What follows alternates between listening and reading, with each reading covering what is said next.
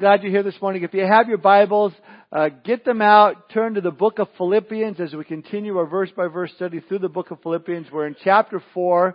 We're going to be looking at verses 6 and 7 this morning. Just two verses. If you need a Bible, Rod and Charlie are up here. They have Bibles in their hands. Just raise your hand and they'll get one right to your seat so you can follow along with us. Philippians chapter 4 verses 6 and 7 today.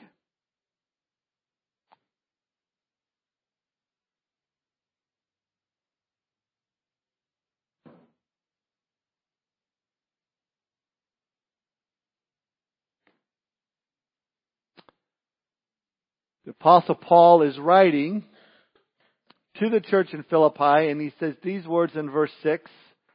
Be anxious for nothing, but in everything by prayer and supplication with thanksgiving, let your requests be made known to God and the peace of God, which surpasses all understanding, will guard your hearts and minds through Christ Jesus. The of my study this morning is, if you know the Lord is keeping you, what you gonna worry about? It's an old song, came out years ago. Let's pray. Father, we thank you for this time this morning, this opportunity to be in this place, Lord, where we are in a place to hear from you. And we know, Lord, that it's your desire to speak to our hearts, to teach us, to instruct us, to comfort us, to direct us. And we pray, Lord, that we would have just open ears to receive all that you have for us this morning.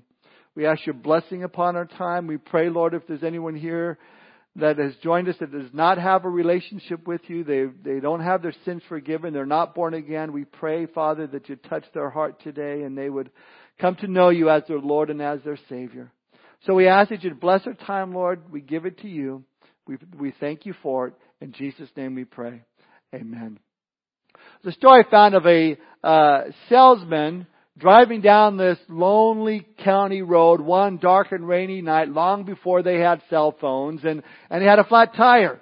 And he opened up his trunk and realized there was no lug wrench there and he looked in the glove box and he looked under the hood and no lug wrench anywhere.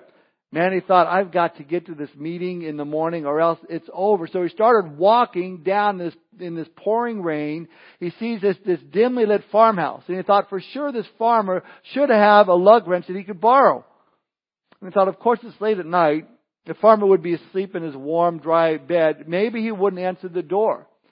Then he thought if he did answer, it'd probably be angry being awakened in the middle of the night. And, and the salesman, you know, he's picking his way, blind in the dark, you know, stumbled on. By now his shoes and his clothes are soaking wet. But he continued to think, well, even if the farmer did answer my knock on his door, he'd probably shout something like, what's the big idea waking me up at this hour? Well, that made the salesman a little bit angry. What right did that farmer have to refuse to loan him a lug wrench? After all, he was stranded in the middle of nowhere, soaked to the skin. The farmer was a selfish dog, no doubt about that.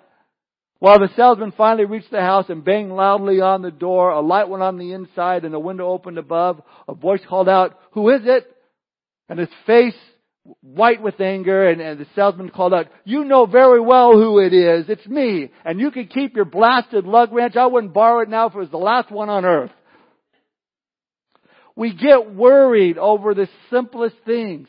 And in our own minds, you know, it builds and it builds and we respond angrily and hastily because why? We're not trusting in the Lord's provision and we start thinking about it, we start wrestling with it, wondering, how is this going to work out? How is that going to work out? How am I going to get this done?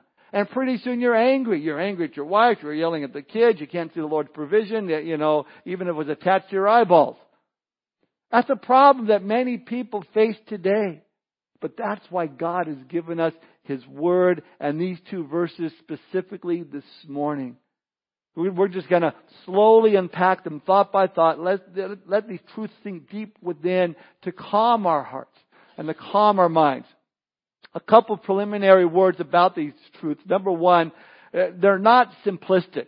You know, it's not like the old Bobby Farron song, you know, don't worry, be happy. It's not like that. It, it, rather, it's very profound.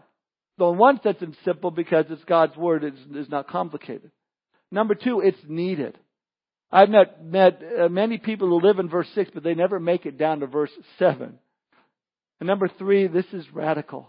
Because if you can make it from verse 6 to verse 7, it can radically change your outlook and change your life. So let me ask you this morning, how is the stress in your life today? Is there worry? Is there anxiety?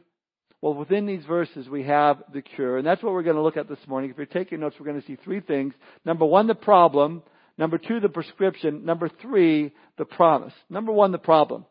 Now, before we dive in, let's consider the context. In other words, you know, where was Paul when he wrote these words? Was he kicking back in some Mediterranean beach somewhere? Well, not exactly. He was incarcerated. He was under house arrest because he appealed to Caesar as a Roman citizen. And he's waiting for the time where he could have his moment with the leader of Rome. Now he didn't know what was going to happen. He didn't know, you know, he might be beheaded tomorrow. He didn't know what his future was going to be like. And then to make matters even worse, some of the believers were against Paul and, and, and were criticizing Paul. He had some that were on his side, but Paul was in this difficult situation. Again, he's trapped in this prison cell under house arrest. He doesn't know what his future is going to be. What does he say? Verse 6. Be anxious for nothing. So if we think that Paul couldn't really understand the stress and the worries we face today, then I think we're sadly mistaken. Paul understood the realities of life and the things we all face from day to day quite well. In fact, that word that is used here for anxious in verse 6 means to be pulled in different directions. That's what happens when we worry. Our, you know, worry, our hopes pull us in one direction and our fears pull us the other. In fact, the word worry is an interesting word the definition. It comes from an old word that means to strangle or to choke. It doesn't, isn't that exactly what anxiety and worry does? It pulls you in different directions. It creates an emotional and mental stranglehold in your life, and it certainly doesn't make anything better. In fact, for all practical purposes, it, it makes things worse. You know that modern research, medical research has proven that worry actually breaks down your resistance to disease. It actually causes disease in the nervous system, specifically in the, in the uh, digestive organs and the heart. And it's revealed that 79 to 90% of all visits to primary care physicians are stress-related complaints. Charles Mayo, the, the founder of the Mayo Clinic, said he never knew anyone who died from overwork, but he knew many who died of worry. He said this, you can worry yourself to death, but you'll never worry yourself to a longer life. Now what is interesting is that what we worry about, according to an article from Time Magazine, we actually worry about the wrong things. For instance, there are those people that have the fear of flying. But according to this article, there are more people that die from other things than flying. This article goes on to say that 600 Americans die each year from falling out of their beds. And then there's the fatal plunge down the stairs, or there's the, the, the, the bite of sausage lodged in your throat, or the, the, the tumble on the slippery sidewalk as you leave your house. So basically, if we don't fly, we don't eat, we, we don't sleep in a bed, we don't go downstairs or walk on the sidewalk, we're good to go, right? But we're a nation filled with anxiety, filled with worry, the economy, terrorism, the coming election, and of course, there's the personal worries that we have. We're concerned about our health. We're concerned about our family. We're concerned about our future. In fact, there was a poll from another magazine done that was asked what they worried about the most, and out of 2,000 people polled, what do you think made the list of the things that people most worry about? The threat of nuclear war, maybe, the threat of losing their health? Nope. Whether or not you're attractive made the list. So, uh, so did being worried about your physique. But the number one fear that the people have in the world today is getting old in general. So uh, I may get sick and get nuked, but tell me, how do I look in this outfit? And do I look old to you? Does it make me look old? You know, Jesus had something to say when we were for things like that in Matthew 6:25. You can turn there if you want, but I'll put the verses up on the screen. Jesus said in Matthew 6:25, "Therefore I say to you, do not worry about your life, what you will eat or what you will drink, nor about your body what you will put on. Is not life more than food and the body more than clothing? So the Lord is telling each of us today, don't worry about what you're going to eat, what you're going to drink. Don't worry about what you wear, your clothes, and don't worry about life. But think about this. What are the most businesses that we have in Springfield besides banks and churches? Places to eat and clothing stores. I mean, there's a restaurant on every corner and shops of every style of clothing. Or you can just shop at Forever 21 at the mall and that covers worry about your clothes, about getting old and what to eat. But you see, that's all our culture thinks about. That's what the world is preoccupied with. That's what we're so concerned about. What are we going to eat? What are we going to wear? Does this make me look old? Maybe this morning you got up and, and, and you, you looked into your closet and said, oh, I don't have anything to wear. Now the strange thing is you walked into your walk-in closet. Okay, it's a walk-in closet. It's got poles on one side and the other filled with clothes. You go, I don't have anything to wear. No, you have plenty of things to wear, but but you don't have anything new to wear, right? How about food? Are you thinking about food? Where are you going to have lunch today? Maybe you have the restaurant all picked out. You know, you want to go to after service because you like this kind of food. Man, I'm going to HuHot.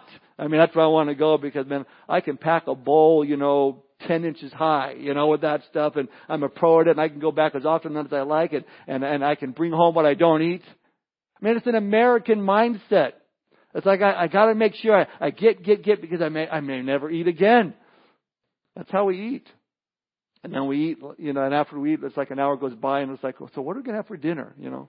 Especially if you eat it HuHot because it doesn't fill you up. But I mean, our brains, it's like food all day long, clothing all the time. Then it's life. You know, you're thinking about your life, you know, and because you ate so much, now you start worrying about your health. Okay, man, I, oh man, I, I'm worried about my health. I shouldn't eat so much. So then you crawl carefully into bed at night because now you know that over 600 people die a year from falling out of bed. Now you're laying in bed at night and you're watching TV and there's a program that comes on that talks about some new disease that's out there and new bacteria that they have and, and they have this big list of symptoms and they go through these symptoms and you think maybe I wonder if I've been infected. And it talks about a fever. First is a fever. You think, man, I, I think I feel a little bit warm. The second is a loss of memory. You go, oh, what was the first one again? I, I, I, I forgot. Now you're laying in bed and going, I, I'm probably not going to make it through the night. I know I have this bacteria and you're tossing and you're turning and you're tossing. And finally, your wife wakes up and says, "What is going on?" Well, I'm planning my funeral. What? You're not even sick. Well, I was just thinking, if I die, who are you going to marry? Listen, guys, if your wife ever says that to you, the safe answer is no one. Okay, I mean, but you're not thinking. You're you're worrying and worrying, and you're not sleeping. And tomorrow you're going to wake up because you, you and, and you're going to have to have that that that two cups of coffee just to get you going because you only got four hours of sleep. Well, then it starts all over again because now you have the caffeine anxiety. Listen, we need to ease up. We need to relax. But that's what Jesus goes on to say, sort of. Look at what he said in Matthew 6 verse 26. It's up on the screen. He says, Look at the birds of the air, for they neither sow nor reap nor gather in the barns, yet your heavenly Father feeds them. Are you not of more value than they? Which of you by worrying can add one cubit to his stature? So why do you worry about clothing? Consider the lilies of the field, how they grow, they neither toil nor spin. Worry isn't going to make you taller. Worry, I mean, he says, uh, look at the sparrow, look at the bird. I mean, have you ever seen a bird sweat or be concerned? We used to have a bird feeder back in our old home in the backyard, and, and they would come and they would eat from it. We'd put the seed in there every now and then, but I've never seen one stash, stash an extra food under its wing you know, man, I don't know if I'm going to get some more tomorrow. I, you know, I don't know, you know, it kind of, you know, sweat dripping from their beak. Are the lilies of the field, you know, do they toil over blooming, Jesus says? You don't hear them go, gotta bloom, gotta bloom, gotta bloom. If I don't bloom, I don't know what I'm going to do. God, God says, ease up. But Jesus goes on to say in Matthew 6, 30 and 31, if God so clothes the grass of the field, which today is and tomorrow is thrown into the oven, will he not much more, will he not much more clothe you, O you of little faith? Therefore, do not worry saying, what shall we eat, or what shall we drink, or what shall we wear, for after these things the Gentiles seek. Gentiles, he's, he's referring to those that don't know God. People who don't know God, they're supposed to be filled with worry and filled with tension. But the people who do know God, those who know that He's perfect, the perfect provider, the perfect protector, that He's the God on high sitting on His throne in control, we should have nothing to worry about. I found one study that did, uh, came up with these figures. It says that 40% of the things that people worry about never happen. 30% of the worries are related to past matters which are now beyond the, the patient's control. 12% have to do with anxiety about health, even though there is no illness except in the imagination. 10% is worry about friends or neighbors. Even in most cases, there is no reason for their anxiety. Just 8% of the worries seem to have some basis in reality. That means all the other percentages of things we worry about never happen. I read a, a, story, a fable that has been told over the years that, that deals with the problem of worry. It's a story of a man who came face to face with the dangers of worry. One day he saw death walking into his town, so the man approached death and said, What are you here to do? Death replied, I've come to take a hundred people. So the man ran ahead of death and warned everybody about what was coming. And then when the day had come to an end, a thousand people had died. And the man said to death, I thought you were only going to take a hundred. And a thousand people died. Death said, I only took a hundred people. The other 900 were taken by worry. That's how it works. In fact, uh, you could put it on the tombstones of many Americans today, hurried, worried, and buried. That's just the way it is. And listen, we're the only nation in the world that has a mountain called Mount Rushmore. You know, I mean, it's there. So you say, okay, Pastor Tom, I know I'm not supposed to worry. I get that. Now, it's one thing to know why you shouldn't worry, another thing to know how not to worry. And that brings us to point number two, uh, the prescription. Look again at verse 6 now. Paul says this, Be anxious for nothing, but in everything by prayer and supplication, with thanksgiving, let your request be made known to God. Be anxious for nothing means to, uh, also means to don't be distracted. Don't be divided. You've heard the phrase, I want your undivided attention. That's what the Lord is saying to us this morning. I want your undivided attention. Instead of worrying, you need to focus. Focus on four things you need to be doing. Prayer, supplications, thanksgiving, and request. And the first thing we read as far as prescription goes, Paul says, instead of being anxious or worried, pray. The next time you're tempted to worry about a situation, pray. Let me repeat that. The next time you're tempted to worry, pray. Let me repeat that again. The next time you're tempted to worry, pray. In everything by prayer, Paul says. Listen, we need to get into the habit of turning to God whenever we feel worry approaching uh, so that our reaction in times of trouble will be like a, a conditioned reflex. You know, a, a normal reflex is different than a conditioned reflex. A normal reflex comes naturally. For instance, if you touch a hot iron, you're going to pull your hand away quickly because it's hot. A child will, will do that too. They, they, they, they'll learn that, you know. They don't know it at first, but they realize it. It's like the guy who went to a doctor with two severely burnt ears. The doctor said, what happened to you? He says, I was ironing and I got preoccupied because the phone rang and I answered the iron instead of the phone. Doctor says, well that explains your right ear. What happened to your left ear? Well, they called back. So, so the normal reflex comes naturally. You touch something hot, you pull back. But a conditioned reflex is something you learn. You teach yourself to do it. For instance, through repetition, you find yourself doing it naturally. Like, you know, when you go to a sporting event and the Star Spangled Banner plays. I mean, immediately you stand up, you know, you know, we stand up. We, we've been taught that out of respect for our country. It's a symbol of the flag. We stand during the singing of the national anthem and, and, and, you know, we wonder if that person's going to actually hit that high note when they sing it, you know. Or when we offer the pledge to the flag, you know, we put our hand over our hearts. It's something we've been taught to do. It's a conditioned reflex. So let's apply the same principles to fear and worry. Our tendency, natural tendency, when we come across trouble is not to pray, it's to worry. Something happens, oh no. And we go through the scenarios like I was talking about that just started stacking up like dominoes in our minds. What if this happens? What if that happens? What if I get disease? What if I die? What if, but here's what we need to teach ourselves. Natural reflex in trouble is to worry. Conditioned reflex is to pray. That's not something we naturally do. So when bad news comes, what do you do? You stop, you gather the family together and say, hey, let's pray. That's what you do. Let's stop right now. Let's pray right at this moment. That's what we're being taught here in God's Word this morning. Yeah, oftentimes when we face adversity, our first instinct is to turn to people for help, and God can, and God does work through people, and He can provide for us through family and friends and help us, no question. But ultimately, we need to turn to God first when trouble comes. Pray first. Let me say this. Prayer does not always change the situation and make it better, but prayer always changes us and makes us better.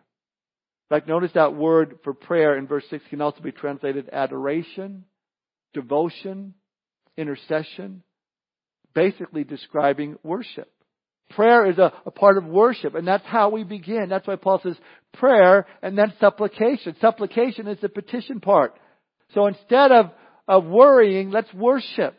Why? Because something happens when you worship. When you worship, suddenly you realize that, that God is magnified and lifted up and you begin to contemplate the greatness of God and the power of God and the almightiness of God, and the worries get smaller and smaller. I mean, think about your prayers. We pray, Lord, would you provide for this and provide for that? And there's nothing wrong with, with asking for God's provision, but why not start with worship? Let me say this, there's nothing wrong with quick prayers either. I mean, getting to the point quickly, especially if, like the earlier point I made, you're tripping down the stairs or falling out of your bed or choking on a piece of sausage. Skip the formalities, let's just pray. But the idea here is is to contemplate the greatness of God, to worship Him, because it puts your problems in perspective. If I see God in all of His glory, and then I'm going to see my problems in the proper perspective. One pastor puts it this way, big problems, small God, big God, small problems. It's not that your problems aren't serious, it's just that your God is greater. And if I look at them that way, then it's going to change the way I pray. So if I pray, oh Lord, you're, you're so mighty. I just want to praise you for your power, your love, your greatness. Lord, I thank you that you're in control of every situation, that you've not forgotten me, you've not abandoned me. And Lord, I bring this need to you. Kind of give you a little bit of sound theology before you even really get into your petitions. Oswald Chambers, in his devotional book, My Utmost for His Highest, asked the question, Are you obsessed by something?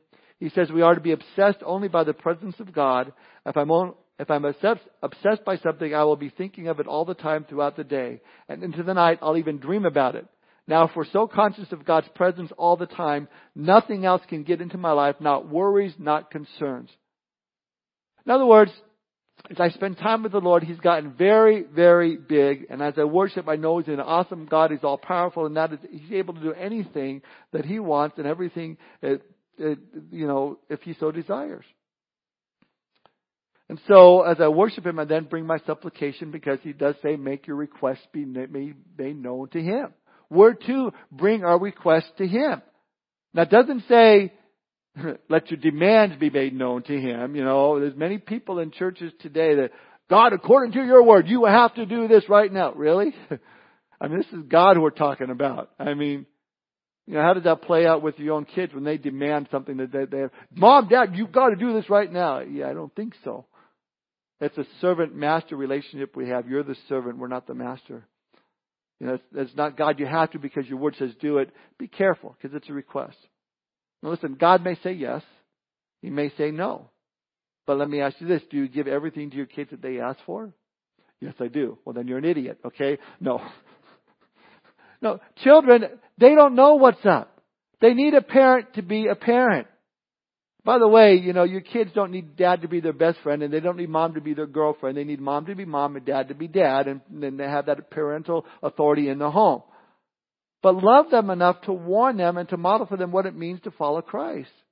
But here's the thing.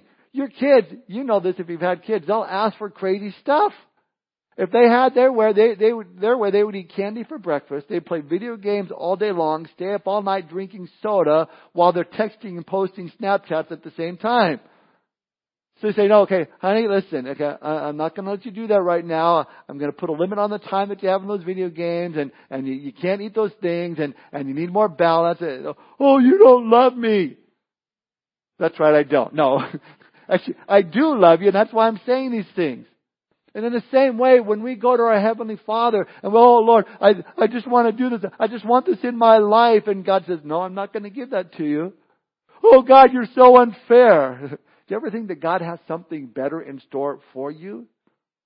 Listen, God's word tells us in Ephesians 3:20, "Now all glory to God who is able through his mighty power at work within us to accomplish infinitely more than we might ask or think." More than we can ask or think. Man, that's why we should never be afraid to commit an unknown future to a known God. That way we should never be that's that way we should never be afraid to say, Not my will, but yours be done. And that's why we come to the Lord, as Paul says here, with thanksgiving. Because He does know what's best for us. You see, God says, you worship me, offer up your petition with a thankful heart. With thanksgiving represents a, a, a, a humble heart of a person asking the request. It demonstrates the, the submissive heart because in all prayer we ought to be thankful. And certainly Paul set the example here. I mean, his heart was always thankful and rejoicing in praise. He taught the Ephesians church that the result of a spirit-filled life is a thankful heart. Ephesians 5:18 and 20 says, "Be filled with the Spirit, giving thanks always for all things to God the Father in the name of our Lord Jesus Christ." One more prescription for worry before we move on to our final point. I think for many of us, when it comes to sharing our faith, we know the Lord has called us to do that. We know, you know, we're to evangelize. We, we know we're supposed to do that. But that brings with it a whole other set of worries. You know, it seems like we could talk to anybody about anything, or coworkers, or friends and families, but when it comes to talking to someone about Christ, you know, suddenly it feels like our tongue gets twice the size that it normally is, and we, oh, blah, you know. Maybe you've decided to share your faith with someone. It's okay, Lord, I'm going to do this now. Uh, you know, I've been talking to this coworker. I, they need to know Christ. I'm going to share. I know because I've done this before. And you're standing there in your mind, you're going, okay, I'm going to start off with, do you know Jesus? Okay, that sounds a little corny. All right, I'll say, uh, have you ever been washed in the blood of the Lamb? No, that would have freaked them out. No, I can't say that. I'll say, do you know Jesus Christ is your personal Lord and Savior? That sounds too religious. Here's the point. Don't worry about it. Don't worry about stuff like that. In fact, jot down Matthew 10:18 in your notes and look up at the screen because that's where we're told that you're not supposed to be worried about that. Matthew 10:18 Jesus warns his disciples, "You'll be brought before governors and kings for my sake as a testimony to them and to the Gentiles. But when they deliver you up, do not worry about how or what you should speak, for it will be given to you in that hour what you should speak, for it is not you who speaks, but the Spirit of the Father who speaks in you." I love that. It's the Father who speaks in you. Do you see that? God is in you. And not only has God provided a way for you not to worry, but now He provides you with the words to say when you're questioned for your faith. That's what Jesus is saying there in John 10. Don't worry, my spirit is inside of you and I'll show you what you need to say. I'm outside of you as well, providing what you need to do and all that I've called you to do. So don't worry about it, it's under control. Final point, Number one, the problem we worry. Number two, the prescription. Pray, worship, praise, thank Him. Make prayer second nature to you. A conditioned response. And then as a result, number three, the promise. Look at verse three. And the peace of God, which surpasses all understanding, will guard your hearts and minds through Christ Jesus. Paul is saying there's a peace that God promises that most people could never even begin to understand. But you, as a believer, you can know it, you can experience it. And it's that peace that comes from God in situations where it's unexplainable that you can even have peace in it. Perhaps there's a, a tragedy in the family or an illness or a struggle in the home and it's a, a conditioned response. You pray, you worship the Lord, you thank Him for all His blessings, you made your request and suddenly you just have this peace that overflows your life. And you know, everything's going to be okay because God is in control. That's the promise of peace that keeps you and I from giving into worry. It guards our hearts and minds through Christ Jesus, Paul says. That word for guard there is the word garrison, which means it's a defense force. Paul was promising that when we pray and think and do as God has instructed us, then peace becomes our defense force stationed at the door of our hearts and minds. It's the peace guard keeping anxiety and, and, and, and provide away and, and providing for us a Christian the deciding edge when it comes to dealing with the pressures of the day. See, we will not only just have the, the peace of God, but even better, we shall be protected by the God of peace. Again, it's a peace that goes beyond understanding of the average person. It passes understanding. It means it's a supernatural peace. It's a peace that Jesus promised his followers when he said in John 14:27, "Peace I leave you, my peace I give to you, not as the world gives do I give to you. Let not your heart be troubled, neither let it be afraid." Listen, there's one thing for sure that we know. There's not a whole lot of peace in the world today. But for the believer in Jesus Christ, we have the only real peace that matters, and that's the peace that Christ brought and bought with his own body. And we who have placed our faith and trust in Christ are now at peace with God. See, nothing can rob you uh, of your peace because it does not come from our circumstances, doesn't come from the people around us uh, uh, you know, or this world. It comes from God Himself. We have this peace because of the assurance that God has our lives under control and He's continually working to accomplish His purposes in our life. You know, I, I read an interesting thing in the North, North Atlantic. I'm told that icebergs are often seen in the wintertime and ships sailing in the Atlantic are often caught in these violent storms with these, these mighty vessels being tossed around like these blow up rafts, you know, in these huge waves. But how different it is for the iceberg. Like, like majestic white castles, they glide peacefully, peacefully through the storms. They're defiant of the mighty waves which are hurling against them. Why? Because only one ninth of an, of an iceberg is above the waters. The lower part is, in, is deep in the ocean where there's just calm. My point is, whenever our lives are hidden with Christ, the storms of this life are powerless to take from us the peace that we have in God. Psalm 91 1 tells us, He who dwells in the secret place of the Most High shall abide under, under the shadow of the Almighty. I want to close with this story. Years ago, in the early days of aviation, a pilot was making a flight around the world. After two hours of his uh, last, uh, after he was two hours out of his last landing field, he heard a noise in the plane, which he recognized as a gnawing of a rat. He realized that while the plane had been on the ground, a rat had gotten in it. For all he knew, the rat could be gnawing through a vital cable of the plane. It was a very serious situation. He was both concerned, he was anxious. At first, he didn't know what to do. It was about two hours back to the landing field from which he had taken off from, and two hours ahead to where he was going. Then he remembered that a rat is a rodent. It's not made for heights. It's made to live on the ground. Therefore, the pilot began to climb. He went up a thousand feet, then another thousand feet, until another, uh, until he was more than twenty thousand feet up. The gnawing had ceased. The rat was dead. He could not survive in the atmosphere of those heights. More than two hours later, the pilot brought the plane safely to the next landing field and found the dead rat. The moral is, worry is a rodent.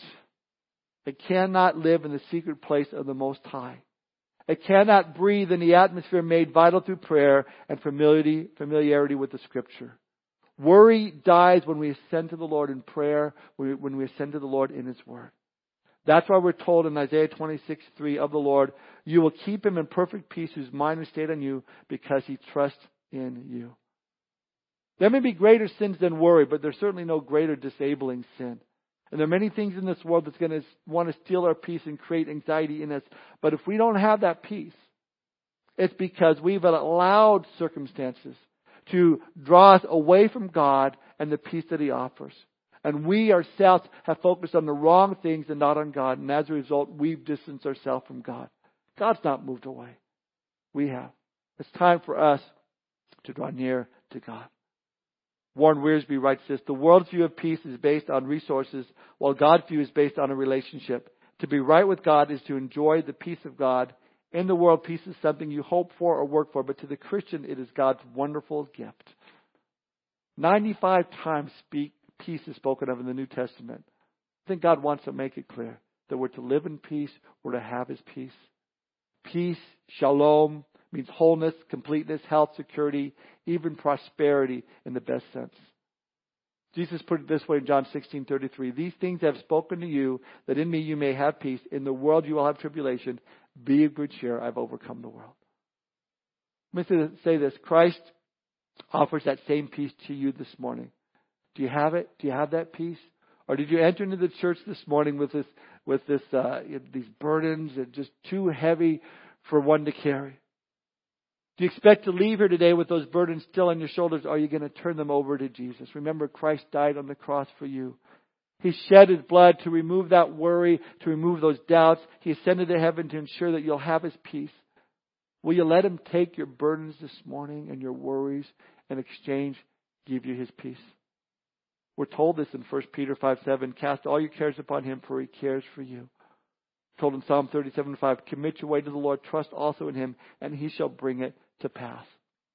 It's My favorite verse in the Bible, and it came to pass. And these things will pass, you see. Just give your cares over to God because nothing is too hard for God. That's what God expects. Remember, the whole context of Philippians is that these words are written to believers. They're, they're written to people who put their faith and trust in Christ. It's the Christian that can have this trust in God in adverse circumstances. Let me say this as we close. The non-believer doesn't have that hope. In fact, the Bible says in Isaiah 57, 20 and 21, but the wicked are like the troubled sea when it cannot rest, whose waters cast up myrrh and dirt. There is no peace, says my God, for the wicked. You'll not have peace in your life if you're separated from God. That's why people turn to drugs. That's why they turn to, to alcohol. That's why, why people turn to a myriad of other distractions so they don't have to deal with the real problem. God is saying, I want to give you this peace that passes all understanding, but you must come to me. You must know who I am. You must come to me and find the forgiveness of your sin. Jesus said in John 6:37, "All that the Father gives me will come to me, and the one who comes to me I will by no means cast out." If you've not given your life to Jesus Christ this morning, you don't have that peace in your life. I know you don't. If you haven't, come to him this morning. Gain that peace, gain that forgiveness of sin. God will do an amazing work. Let's pray. Father, we thank you for this time this morning, Lord God. I thank you for your word. And I pray, Father, first and foremost, if there's anyone here that does not have a relationship with you, Lord, they don't have the peace because they don't know your grace, Lord. They've not experienced your grace. Lord, I pray that they would make that commitment this morning to you, to put their faith and trust in you. While their heads are bowed and their eyes are closed, is there anyone here this morning you want to give your life to Jesus Christ? You want that peace in your life. You want your sin forgiven. If that's your desire, would you raise your hand so I could pray for you this morning? This is just you making that commitment to Jesus Christ and Him coming in your life, forgiving you, and giving you that peace. Just raise your hand so I could pray for you. Father, we thank you for the promise of peace that you give to us as believers. And I pray, Lord, if as believers we've gotten our eyes off of you and we've gotten them on to the, the things that, that, that do worry us, that makes us anxious, Lord, help us to get refocused this morning. Lord, help us to cast all our cares upon you, knowing that you care for us. We thank you for the peace that you give us that passes understanding. In Jesus' name we pray. Amen.